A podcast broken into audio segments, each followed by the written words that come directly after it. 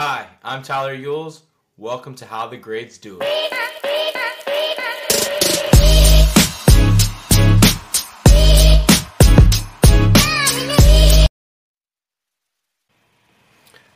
What's up, everybody? Welcome back to another episode of How the Greats Do It. Super excited for our conversation today with Andrew McDaniel.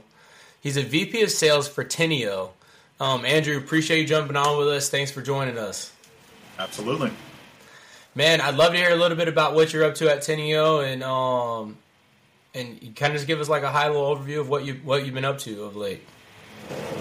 Sure thing, absolutely. Uh, Teneo, we are a provider to enterprise companies of network and security solutions. So we partner with those cutting edge disruptive technologies, again, specifically in network and security, to help them with the pressing solutions that are really impacting their operations on a day to day basis.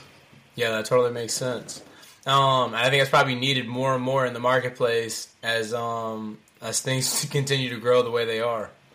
Absolutely. Um, you know, threat actors are getting more and more creative every single day, so they need Yeah. solutions that can meet up with that. Um, and all of us are working remote from home, therefore, that user experience that people are having is a lot more complex and uh, data driven uh, than when we were all in the same office and we could have a server there and everything worked great. So we've got a, a lot of solutions to offer. Yeah. Yeah, I totally get that, man. I'd love to hear like how you lend into sales. Like for me, right? I've always been that career salesperson. I think I came out of the womb um, selling a product, right? Um, but I'd love to hear like how you jumped into it. Uh, I would say it was a, a two-part process, and it was all when I was a teenager. Um, I needed to raise money for a high school trip, so we did certain fundraisers, and Yeah. I, I caught a knack. In fact, it was enough to the point that not only did I pay for myself all those four years, but by the time I got to my fourth year, um, my carryover money plus what I had sold left me over with three additional full paid trips for other people. So we had to give those away to people. So I realized I could develop those relationships and do something and repeat it. Um, Yeah. And then the second part is when I was 15, I joined an organization that that particular chapter had a DJ company, and I started learning how to be a DJ, and that carried me over into a the private enterprise and, and starting to work for companies on that. So those were my first two things, and that led me, despite having a political science degree, where you're gonna run for president, uh, you know, Yeah. ended up ended up doing the uh, the other part, which was serving and leading people in a different way. I love that. And you know, you talk obviously about the leadership piece. Like, um, were there any any things that happened throughout your career that has like really shaped the leader that you've now become? I would say it's a mix of opportunities and mistakes, um, and mistakes that, that I made as a young leader. Um, Yeah, it, it's it's okay to come into a place and recognize that there are one, two, three, four, five, fifty things that need to be fixed. yeah, Um, but as a leader, you have to be able. You, you can come in and you can just say, "Look, this is the change we're going to make. Deal with it." Or you have to recognize that there are there's time you need to do to spend and actually get to know the people in there, understand the reason why X, Y, and Z are actually being done in that company yeah, to get the perspective, to develop the trust, and then to start prioritizing what are the most important things that you need to do, and go go through those, build additional trust because of the success that those have, and then you continue on. My biggest mistake in one of my first leadership roles was trying to change 15 things right at once. On top of that, I was one of the sales reps before that, so I may have known what was going on and where the prisoners were running the, the jail. yeah, But they did, they weren't quite ready for me just to come in and go, guess what, guys? Party's over. yeah, New sheriff in town. So, uh, yeah, I would say those are the those are the things that when you make a mistake, there's an immense amount of things you're going to learn from it. And I've never gone more than a year without going back and going, man, I learned so much. I can't believe I did that a year ago. And that Yeah. still has been that way after 12 years leading at leading teams. The other one's just opportunity. I've landed at places where they say, "Oh my gosh, we're getting ready to grow. We just got funding. We need to grow this team from three teams of 12 to eight teams of 12." and you ride those waves. Yeah. Yeah, no, that totally makes sense, right? Um, I think we can learn a lot more from our mistakes than we can maybe from our victories. Probably because our mistakes are ones that we have to we have to wear on our sleeve, right? Like we the the victories, right? They're, people praise us and we move on quickly from those, but the when we when we mess up, right? Pe- people tend to dwell on those a little bit longer, and so They that may be do. why we can uh, we can get a little bit more of a learning experience from them. They might not get highlighted on our LinkedIn profiles, but they uh, there there there are lessons just the same. You know, it's funny. I spoke to a sales leader recently, and he said, "I've never interviewed a sales rep that said that um, they weren't 150 percent the goal for the year." And I thought that was really funny. So you're right, right? Like we don't highlight the mistakes, um, but on the flip side of that, right? Like, uh, may, maybe we should, right? Because I think that's a really great opportunity for us to share, like, hey, this is how I was able to adapt, and this is how I was able to learn things a little bit differently. People that are entering into sales, and I think everybody's setting 150% to goal, are going to be entering a world of hurt. Um, because, especially over the past two years, sales is hard. Yeah, You gotta, you gotta come as clear as possible with your value. You have to be persistent. You have to be personal. If you don't do those things, you're not going to get the pipeline to even have a chance to be at 100, much less 150%. So, right. share, sharing fa- failures is important. You, you learn together and you win together by the good and the bad. Yeah, yeah, absolutely. I mean, especially now in a down market, like, are you finding um, different tactics or techniques that are working better than others? Um, are you seeing like some sort of secret sauce that that some some um, companies are maybe forgetting? I think people are, are still working really hard from the standpoint of prospecting, but the question is, is when do they give up? And are they just recycling the same old techniques? So we've built we've built our SDR team around the idea of understanding if you're selling a product, what is the product you're selling? What is the benefit and differentiator to that? And why does a client care? If you don't Right. have those things, you don't have the confidence to go into a pitch. Um, I get dozens of calls and emails on a daily basis that are the generic. So if you're if you're sending that, it's white noise. It gets deleted right away. The differentiator is the person that can add something relevant to that company, the person's role, something that catches the eye. What is Yeah. the, the BFC, the big claim? Mhm. Yeah, that totally makes sense. You know, providing value early on is so so crucial, and you know, I think you're you're bringing that up, right? It's like, hey, how do we connect with our persona in a way that it's meaningful and they and they see the value and being somewhat new to the company still like how did you go through that evaluation phase to really understand like what was important to the ICP um, or the persona that you guys were selling to at Teneo? Well, you have to you have to lean on the, the experience that you already have in the company, and there's Yeah. there's a track record. I mean, Teneo's been around for over 20 years doing what they do, so the experience in the C level, as well as the product team, as well as the sales team, can absolutely provide the case studies, whether it's marketing dri- driven or just allegorical, that will let us see who is it that this resonates with, how did it do, and those are the stories. You don't have to actually be the person that collected that story Yeah, to be able to tell it. I can give somebody five or six bullet points. We had a company, and it was having this problem specifically with email security, where they actually thought they were fine, but all of a sudden they got hit with a malware. So they came to us. We plugged this in. We, we evaluated. We saw that their legacy system was allowing 7,000 phishing emails in in just that time. So wow, we switched it up. We set up the protection. Did I do that? No. Did one of my Yeah. reps do that? Yes. But the, the point is the same. Can you create a story that is compelling, that gives somebody the imagery and the understanding that that puts them in the shoes to say, "Oh, I wonder if that's the same thing with us." Tell me more. Right. And you know, how do you get your SDRs at that point or your sales reps to make sure that they focus on because I so often um than not, like I think we can get caught up in our features and benefits and how we think we're going to sell our product rather than how we're going to focus on the, the the consumer and right in the prospect.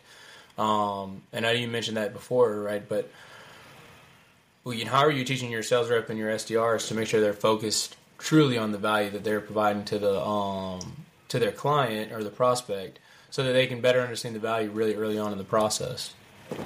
Yeah, absolutely. I, you're really you're focusing on the why, and I don't mean that from a Yeah, Simon Sinek way, um, but uh, with, with any new salesperson that I, I have coming in, I ask them, "Why are you doing this? What is your motivation? What is your goal? It could be professional, it could be personal, it could be material, but whatever those things are, a lot of times I tell them, put that up in front of your on your wall that you're facing. So when you're having a bad day, you have a reminder. When you're having a good day, you're getting closer to that. That's Yeah. the why of that. Why are they in the company? What is the what is the differentiator? What's something special about the company that we're in right now? Um, we provide amazing technologies, but we also focus a lot on the fact that we want our goal is to open minds. We want to open the minds of our clients. We want to open the minds of our employees and our professional growth and develop of them of them, but we also want to open minds of people in the sense that we dedicate a considerable amount of our revenue towards projects that help with education of underprivileged children. A lot of that mm-hmm. specifically in, in Africa. So we want to we are driven and we approach those calls with that mentality that we want to open minds. We want someone to go wow that's amazing. Tell me more. You're not going to do that just by going look at this pen. It's just not compelling. So why why is the product special? How does it help people? You focus on that you're basically putting the green light the focus light on the person you're talking to as opposed to putting the spotlight on us and our product so it's Yeah. all about problems solution yeah No, I love that, and I think that's a really great way to look at it. Like, does the does the approach ever change when it comes to different clients across different industries, or is approach really the same across that and really um, agnostic in that sense? Well, the message would be different based on who you're selling to from Yeah. a position standpoint, but the the pain that a a CISO in the pharmaceutical space has is going to be somewhat similar than the pain of somebody in manufacturing. Now, Yeah, intellectual property, data protection, all those things can be m- more heightened in a regulated industry, but for the most part, you're really focusing again on how do I provide something to somebody that's relevant that makes their ears perk? How do you make something sound a little bit different than the white noise that people are like, hey, I'd really like to book a meeting with you? Yeah, yeah, I don't, I don't care what you'd like. Why would I want it? yeah. Why why should I book a meeting? Right, that's the question that we need to answer. Like, why should I book a meeting with you? And if you can answer that question for me, then it's like, all right, sure, I'm happy to give time to you, right? But like, I think you have to earn it, especially in Yeah, right absolutely. in today's market. we work with cadences, sequences of uh, where we are automating the, the process of the email and the social media outreaches and the calls, partly because we want to be able to provide a sales rep with something that we can measure from a larger scale and then come back to and look at and say, if we change the subject line here and we test it out, can we get this improved, an open rate or a link rate or a meeting rate improved by two, three, four percent? Because that's all we're really looking for. I mean, I'll take twenty percent. Sure. Realistically speaking, it's a game of inches right now. So we look at those things and we look at how can we provide somebody with an email with bullet points. Sorry, a voicemail with bullet points. So if they do get to a voicemail, because sometimes people don't pick up their phone, um, what are they going to say? Are they going to say, "Hey, can we? Can I? Can you call me back? I'd like to have a meeting." Yeah. No. Um, or, hey, I just sent you an email that talked about how blank, blank, blank. Something of value. I'd love it if you get take a chance to look at that email and let me know if that's something that resonates with you. We have to develop ourselves as authorities in our space, people that can bring value to them, people that can educate them. And if we do that, they're going to reply back. It takes many hits, which is why we do a elongated cadences. But then we can look, go back and look and see what resonated, what led to meetings, where do we need to make changes. We don't need to leave that to a rep, where a rep has to give a generic voicemail, send that whatever email, or try to be Shakespeare, which they're not. Create Yeah. that consistency. We can create consistency in the results. Yeah, that totally makes sense, right? Like you, you obviously bring up the cadences and um, and sequences there. Like, how often should should companies be like tracking those and and and then making changes? Right? Like, what what do you see as like a best practice for you, and how often are how often should we be updating that stuff? Think if you're prospecting, it's a worthy concept. You should be doing cadences or sequences, and that simply is because yeah. a, many reps that are left to their own devices will tend to leave the "I'm checking up" or "I'd like to get a meeting with you" types of emails and voicemails. So yeah. providing something of a little bit more co- consistency and value, I think, is important. They also tend to give up more around that four, five, six tries. That's enough which is not creating the consistency we need that's going to get to where we know people typically respond, which is closer to 8 to 12 tries. So that's the if you're prospecting, I think con- tools for consistency, if you're not doing that, you're not getting any measurement of value. How long before you use it? I mean, I think it depends on how long your cadences are. I have cadences that last two weeks, and I have cadences that last a month. So it's right. really just a matter of have we had enough of a sample size go through it and finish it that we can now go back and look at the results. Because if we're looking at tweaking it, ten people in, hundred people in, ten days in, you're are you really getting enough of a complete picture to make that assessment? Probably not. Yeah, yeah, that totally makes sense. and so it's really about the output at that point to see if we have a large enough sample size to make sure we can change the data. That totally makes sense. Um, anything that you're you're seeing on your end that's like hey obviously you said it's taking 8 to 12 touches or like activities in a sense to to get in front of a prospect or to get to get an answer back. Um like are you seeing that continue to go up on the amount of touches that you have to give a prospect to um to get in front of them? I know like for example right like two years ago it was maybe closer to five um for me. And and and I think that really depends on the industry and how much your persona is getting hit up, right? Like that probably plays a big part. But are you seeing those numbers just steadily increase? In teams that I led, in which there was a sales development component, five years ago, no, not even five years ago, three years ago, yeah, five years ago, eight years ago, I had teams where the guys could very consistently get 15 to 20 meetings scheduled, of which maybe 10 to 12 of them showed every month. Yeah. Right right now, I'm even seeing a challenge in getting to 15 and a quarter. So the reality is, wow. is people are harder to get to. People are doing more of their evaluation on their own. So one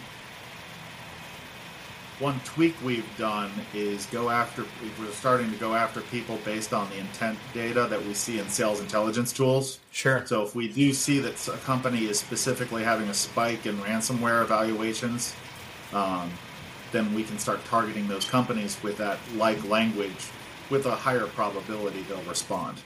Yeah. Otherwise we're just blindly cold calling based on you're the right company size you're the right uh, industry you're the right title Fingers crossed. Spray and pray. Yeah, yeah, no, but I love that, right? Like we have the tools out there to be able to um really target companies when just based off intent. are you seeing better outputs for companies that are you know somewhat out there for the intent in different areas rather than just going cold? Because I know that I've kind of done both, right? and maybe with some mixed results similar to the previous comment I made, it's inches. But it, it, if the inches are moving in the right direction, you're closer to a first down. So there you go. Yeah, you know, you hear so often, right? They have the Netflix series quarterbacks where they're following all these different quarterbacks, and you know, they're you're right, right? It's it's all about the small things. It's you know, they when they talk about the plays, right? It's they ran 50 plays as a as a quarterback, and maybe they messed up where they knew they messed up on three or four well, that's pretty close to 10%. And if they could have a 10% increase in their performance, you know, that would have put them that much closer. So it really is that games of inches and yards. Um, it is absolutely. By the yeah. way, episode two, episode two, field goal by the Vikings against the Commanders. If you look in the end zone around the second row, middle, I'm in there. So you can actually pause me. I'm, I'm on. I'm on Netflix, so I love that. I love that. I'm gonna have to go back and take a look now because I think I'm on episode seven or eight. Um, so I'm gonna have to go back to two. That, that six foot three bald guy, yeah, episode two, midway through. Yeah, I love that. You know how important is um personalization in outreach? Personalization to the prospect. Yeah, to the prospect. Like as your SDR team's reaching out, like how important is it to be personalizing each email and each each outreach out there? Well, there, there's a couple things there. The, the, the, first one is, are you personalizing towards the role, towards the industry, and those things I think are really important because if you are yeah. just sending the bland things, it's it's it's not going to resonate at all. The second part of the personalization is, is, is it the person that's going extra deeper, extra deep, right? Are they the person that starts off their email to me about um, a comment about me being a Red Sox fan because I have a picture of Fenway in my backdrop of my um, the backdrop of my LinkedIn profile or back yeah. there, um, or is it the person that sees, oh, you went to Virginia Tech, so I'm going to drop some hokey stuff on it? Does that really work? Not really. Yeah. That that's information that I might use more if I get into a conversation with somebody where we're actually talking we might talk about that a little bit. That's good yeah. icebreaker stuff. But is that really going to get my attention in a prospecting email? Not really. Right. Um, I think people try to get really cute and creative about that. I think the real focus when you're looking at a prospecting email or a call is what's in it for me, not are you talking about me. Ooh, that's a little different than than than maybe a lot of your peers out there, but I I, I don't disagree with it, right? Like um, I mean, ultimately, I think I love when people do research when they when they reach out to people. Um, mm-hmm. but I think you're right. Like it's the personalized stuff really about me like that doesn't help move the rock what does what help what does it's professional relevance right? yeah sure sure it's, it's absolutely not, it's not the personal stuff it's it's professional so if i were to go into your background and i went and i saw previous companies that you worked at and three of those or just one of those used us for a solution that we, yeah. we did and it worked out well, yeah, I'd bring that up. Hey, we previously worked with Company X to help them with their uh, user experience or network performance monitoring, and, and they were able to get this benefit from that. Um, love to be able to help you with, like we helped you, your company before. That's personalized but professionally relevant. Yeah, it's the hokey. No pun, no pun intended when I say it. it's the hokey personal stuff that is like it's it's trite maybe you're like, yeah, yeah, I appreciate the, I, I, appreciate the fluff, but like that's not going to help me. Um, since you saw what college I went to, that's not going to necessarily help me reply to an email or get me on a call. No, it won't. And and when we talk about personalization, also, um, I, I want to give a lot of liberty to my sales team because each one of those people has a unique background, unique interests, unique sales styles that they do. I want them to be able to personalize what they do and have as much autonomy as possible when they do give those voicemails or send or send personal emails out. I, am not a yeah. micromanager like that. Um, it's but when I do give them things, I want to make sure they have clarity of what's the product, why are you pitching to them, what's the benefit to them, what do you think that is. Now you've got it. Go ahead and say it. Um, it's about bullet points, not scripts, as far as I'm concerned. No, I like it. Other people to make sure they're focused, but have their creative liberties. Yeah, I mean, and ultimately, I think right we get so caught up with scripts that um, you end up sounding like a robot. And ultimately, I think if you if we teach our sales reps to just have conversations, because that's uh, the lost art of having a conversation, it's somewhat gone. If we teach people just to have a really quality conversation, you'll find pain or you won't. But ultimately, if you had a really great conversation, people can realize, hey, this was a good conversation. Maybe um, there wasn't a pain point where you'd be able to sell anything, but it was a genuine conversation at that point, and I bet it's a lot different than what they're used to. I would encourage anybody to have a, a self evaluation, self reflection of what is your talking style when you're sitting up straight versus sitting back versus sitting forward. And I find that the sitting back place right here is a little bit more relaxed. It's a little bit more casual. Yeah. This guy up here, which humorously I've been in this position most of this call, is a little bit more. I don't want to say attack mode, but in your face. Yeah. The conversation back here, I think, even in your talking style, even if you're not on a video, provides that opportunity for somebody to have that more one-on-one. It's not you don't you don't feel like you're on your def- defenses. And trust me, the prospects when we're calling them, They're they're on the sales, defense. salespeople. Therefore, defense. Sure, sure. and so like I think the hardest part of that conversation when you do get someone on the call is like getting them to drop those defenses um, to be able to have a conversation because ultimately if somebody's defenses are really high, um, especially early on in the conversation, it's going to be difficult to get anything out of them. So like what um, strategies have you employed to make sure that this, you know, the defenses come down and you can have a real conversation in a really meaningful way? When and we're talking about just a cold call, right? Yeah, yeah, just like a cold call. So, within my framework of, of a cold call, it, it- there's like there's three three principles to it. The first one is I do lay it out what my agenda is and my time request. So I would say, Tyler, I'm calling to potentially set a meeting with you. Can I have 30 seconds to explain why? Um, I personally get offended when people steamroll.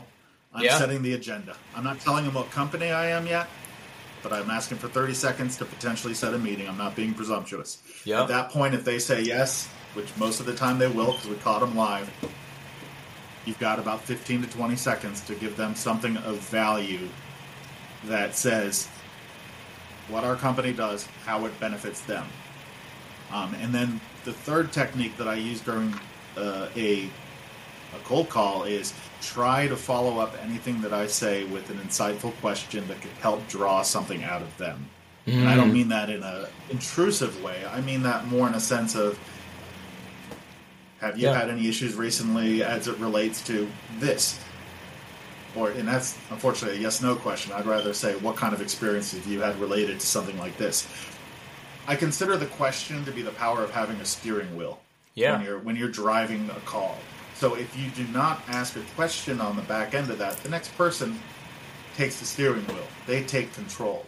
So Yeah. asking those questions allows us the opportunity to get some light questions answered out of them and potentially move to a validation that goes, well, it sounds to me like you guys could potentially have some interest in something like this. Would, would you be open to, to having a quick meeting with us? We do a little bit of a deep dive. I could bring some product experts in, whatever it is. But if you if you're not if you don't get your foot in the door, you don't do a good elevator pitch, you don't get those questions asked, it becomes the the hang up, the I'm not interested, what's your company do? Which is again, that's about us. It's not about them. Yeah. I want Yeah. the questions to be about them, not about us. No, that totally makes sense. And so, if I'm hearing you right, like I think what a really successful salesperson or even SDR in this sense, right, needs is that they need to have their pitch put down, right, relevant to the persona that they're going to be reaching out to. So if they're reaching out to different personas, they need to have a different elevator pitch for the persona so it's relevant. And then they just need to have a seek to understand mentality. They have to. If you don't understand what you're selling in a confident way and you can't speak to it, then Yeah. you're what's going to happen when you get on calls is you're going to sound like the the meek SDR, and as a result, you're going to maybe convert 0.5 percent. But Yeah, if you sure. know what you're going to say and you're invigorated by it, you're enthusiastic about it, that's going to at least start it. And then the second part is you have to be curious. You have to want to ask those questions. You have to keep the focus on them and how this could actually help them. Not about how I can get a meeting, not how I can get the revenue that helps me hit quota. Yeah, It's President's absolutely. Club. It's, it's about the client. It's always about the prospect. Yeah. And so I think that sometimes can be a really hard quality for a sales rep because, you know, if you take that type, type A personality, like they're not maybe very curious, like they are more self centered.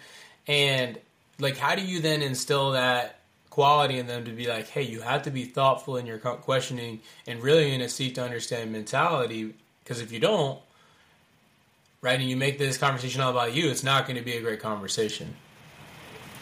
And I've developed new hire training. I've actually developed new hire training in a way that the first thing we spend about spend talking about isn't Yeah. the company, our executives, or our product. It's understanding the prospects universe. You need to understand what's going on in those people's world, the type, the people who are in there. Why are these things challenges? What are the impacts if they don't fix that? So in training, you start with the prospect. Yeah. How many how many companies have you worked for where the first thing you do when you go in there is, oh, it's an org chart. Um, Yeah, We're going to yeah. spend two days talking about product now. Product, res- the product training resonates so much more when you put the problem in front of it. Absolutely, I would have 100 percent agree. This Hey, this is the problem we're solving. This is our product. This is how the features and benefits solve these problems. Rather than hey, these are the everything about our product, and then hey, here's who we sell to. A little different. Then you got then you can train people on what's what are some good discovery questions and how do you peel the onion on a discovery question where you said, oh, that's interesting. We said that. So what does that result in when you when you do that? Or you know, the curiosity piece is when you peel onions on questions. You get deeper, you get deeper, you get deeper. So you have to be able to do that good discovery. It helps if you work for a company that you're able to coach calls as far as having recordings. Sure. Some people use things like Gong. Some people use basic recording systems. But anything that allows for managers to be able to coach, and or for um, us to be able to cultivate best practices is Yeah. fantastic. Uh, I love to have I, I love to have meetings with my team on a weekly basis where a certain amount of that time is specifically allocated for uh, what we, I like to call the brain share, where it's like, hey guys, we're in a safe place. We're all salespeople here. Yep. We're all trying to win together. What are some things that have been happening, like a call or an opportunity or a negotiation that was working? Or where's what something where you're like, man, I don't think I stuck that. Because again, you got to get the team together to have those conversations, and and there's going to be somebody in that dais that has had that experience and said, oh, this this is something that worked for me. Yeah, Try it. absolutely. You know, you especially in this remote environment, I think it's keeping everybody active in a way that eh, keeping everybody engaged. Um, like, what are you seeing on a cadence level that like makes sense for your team to be re- meeting with, and like, how do you then keep everybody engaged and really that culture of continuous improvement? Well, we'll have a weekly team meeting Yep. certainly. Um, our our global efforts will have a monthly meeting where we'll bring the UK guys along into a meeting with us. There you go. Um, but the US the US team stays in the in the in the the weekly cadence. I do one on ones with all of my reps at least once a week. Not that we're not talking close to daily, Right. Um, and then for my SDRs, because they're so young, we actually spend the morning doing a quick 15 minute huddle. And in that huddle, we're really talking about hey, what did we try to accomplish yesterday? How did it work out? Did there any KPIs to bring up on that? What are you going to go for today? Anything you're going to change? Each rep can do that in about a minute to two minutes. And then after we go through those and have just little talks about alignment there, we might have five or six minutes to do some additional training, a little huddle topic. So they need that alignment because they're new. Uh, Yeah. and, and then they need that continuous training and adjustment and coaching as well for motivation because it is hard to be an SDR working remotely. The day Yeah. of working in the, the world when you're working in a pit and you've got 15 or 20 or maybe just five of them that are there and you can hear what the other people are doing. You could celebrate when a deal went on the board or just a meeting being booked went on the board. You Yep. had a manager that was literally three feet from you that could go, How'd that work out? What did they say after you said that? Try this next time. They don't get that anymore because they're in a different state. Yeah. Um, so having having to do that intimacy with an SDR is the only way to a make them successful, but b keep them engaged long enough that they stay with us, get, get promoted, become successful. That's the other challenge, just generationally. Sometimes there's another job that offers more money. And Yeah. the perception of grass being greener is not hard, especially when you're feeling like you're alone at home and you're not getting feedback. So you have to have that feedback loop on a regular basis. The one other thing I have is uh, we use Microsoft Teams, and, and I, we absolutely have a, a dedicated chat line where it's sales chat. Uh, if a de- if someone has a question, if they find some content that they think is interesting, if if they booked a meeting or closed a deal, we're getting it on there because we want people to see, to grow, and to celebrate and learn. So I think those chat lines are I call it chat line. It sounds like we're going to like circa 1990s 900 number. Having having a sales chat, I think, is, is really invaluable towards keeping engagement even when we're separated by a remote universe now. Yeah, uh, that totally makes sense. Um, like I transition the conversation a little bit. Like, when do you know somebody's ready for the next step in their career? Like, let's say it's an SDR and they're trying to move up into like a sales rep, or maybe that sales rep is.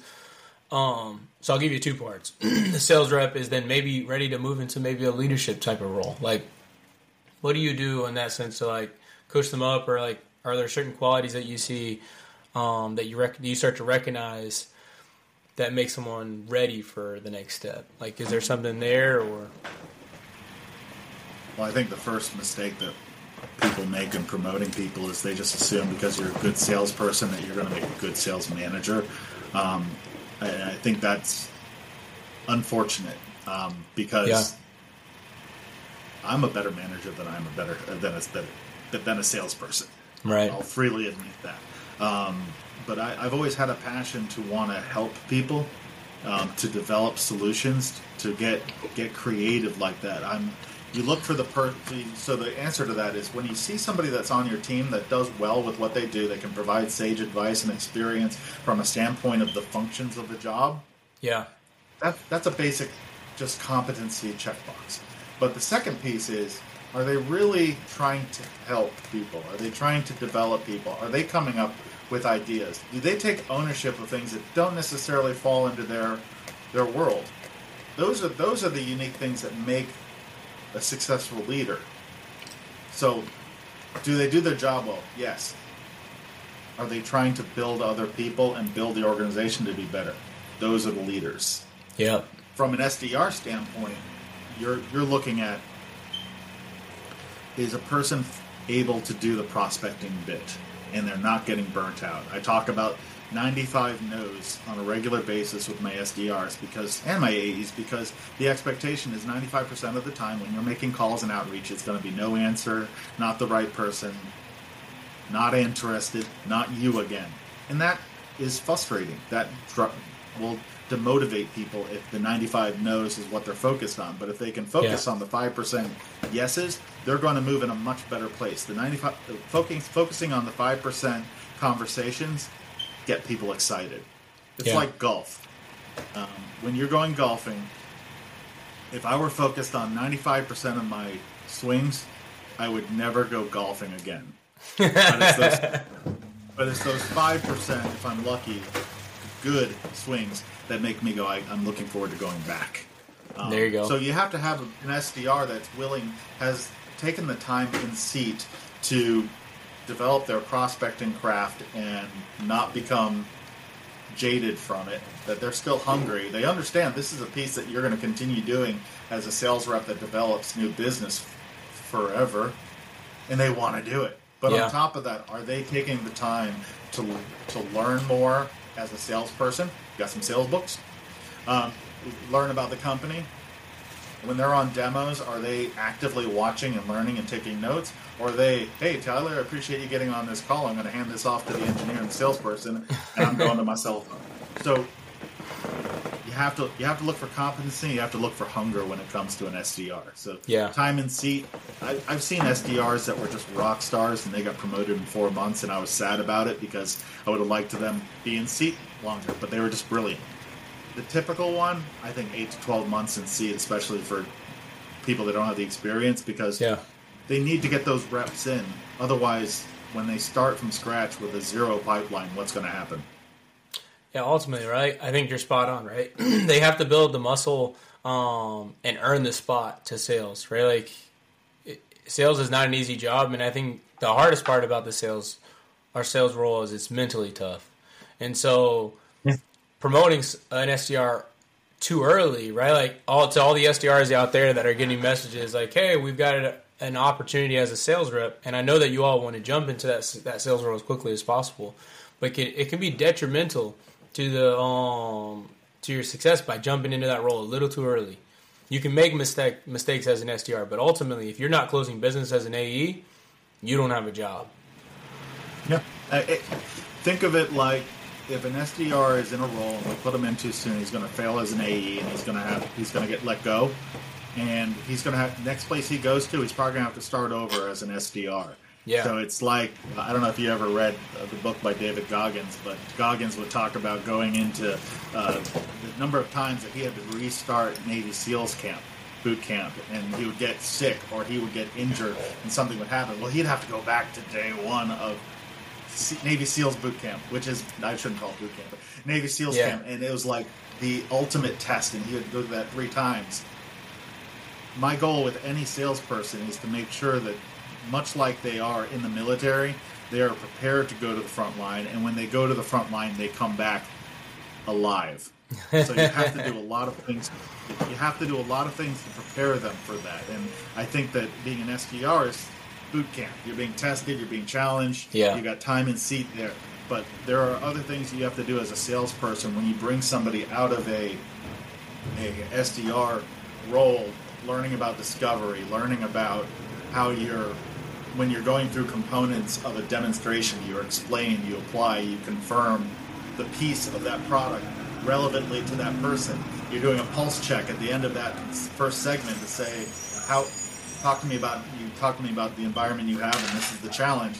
If you had something like this, how do you see that being different? Or would that you don't want to ask the yes or no can you see how this would help? Or you don't want to ask the, do you have any questions? Those aren't pulse check questions. You want to get people excited with each component of the presentation that when you come to the end, you're able to do a summarization where you're not asking and hoping for the positive result. You're actually getting a, I'm confident they're going to be here, but I get that confirmation, that checkbox, and now I'm going to take them on an expertly guided journey of this is how Teneo helps our clients go from evaluation to implementation and managed services and beyond. And we go through each one of those steps in a competent way to say, this is the path. Would you like to join us? Yeah. Um, each one of those pieces, from discovery to the actual meeting to the summary and the next steps, are all completely trainable things. And I guarantee you, the SDR needs dedicated time on each one of those things. They need to be trained on that. They need to have uh,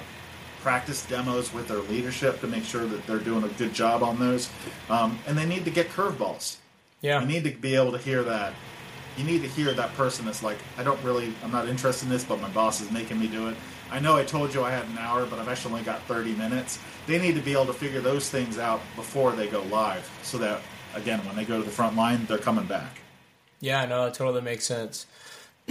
Last few questions for you, man. There's there's been a lot of good information. I hope hopefully a lot of people get out of this. Like after this, um, where can people connect with you if they want to connect with you after this um, podcast? Absolutely find me on LinkedIn. Uh, do Andrew McDaniel at Teneo. I'm in there. Love it, love it. And then last question for you, Andrew. When you leave this life, how do you want people to remember you? That the people that I I spent time with actually care uh, know that I cared about them and I sought to improve their lives and they mattered to me. Yeah. I'm sure they I'm sure they know, right? Like um, the time that I've spent with you, um, I can tell that you're a super genuine person and I'm sure that they can feel that too. So um, man, this is another episode of How the Greats is doing.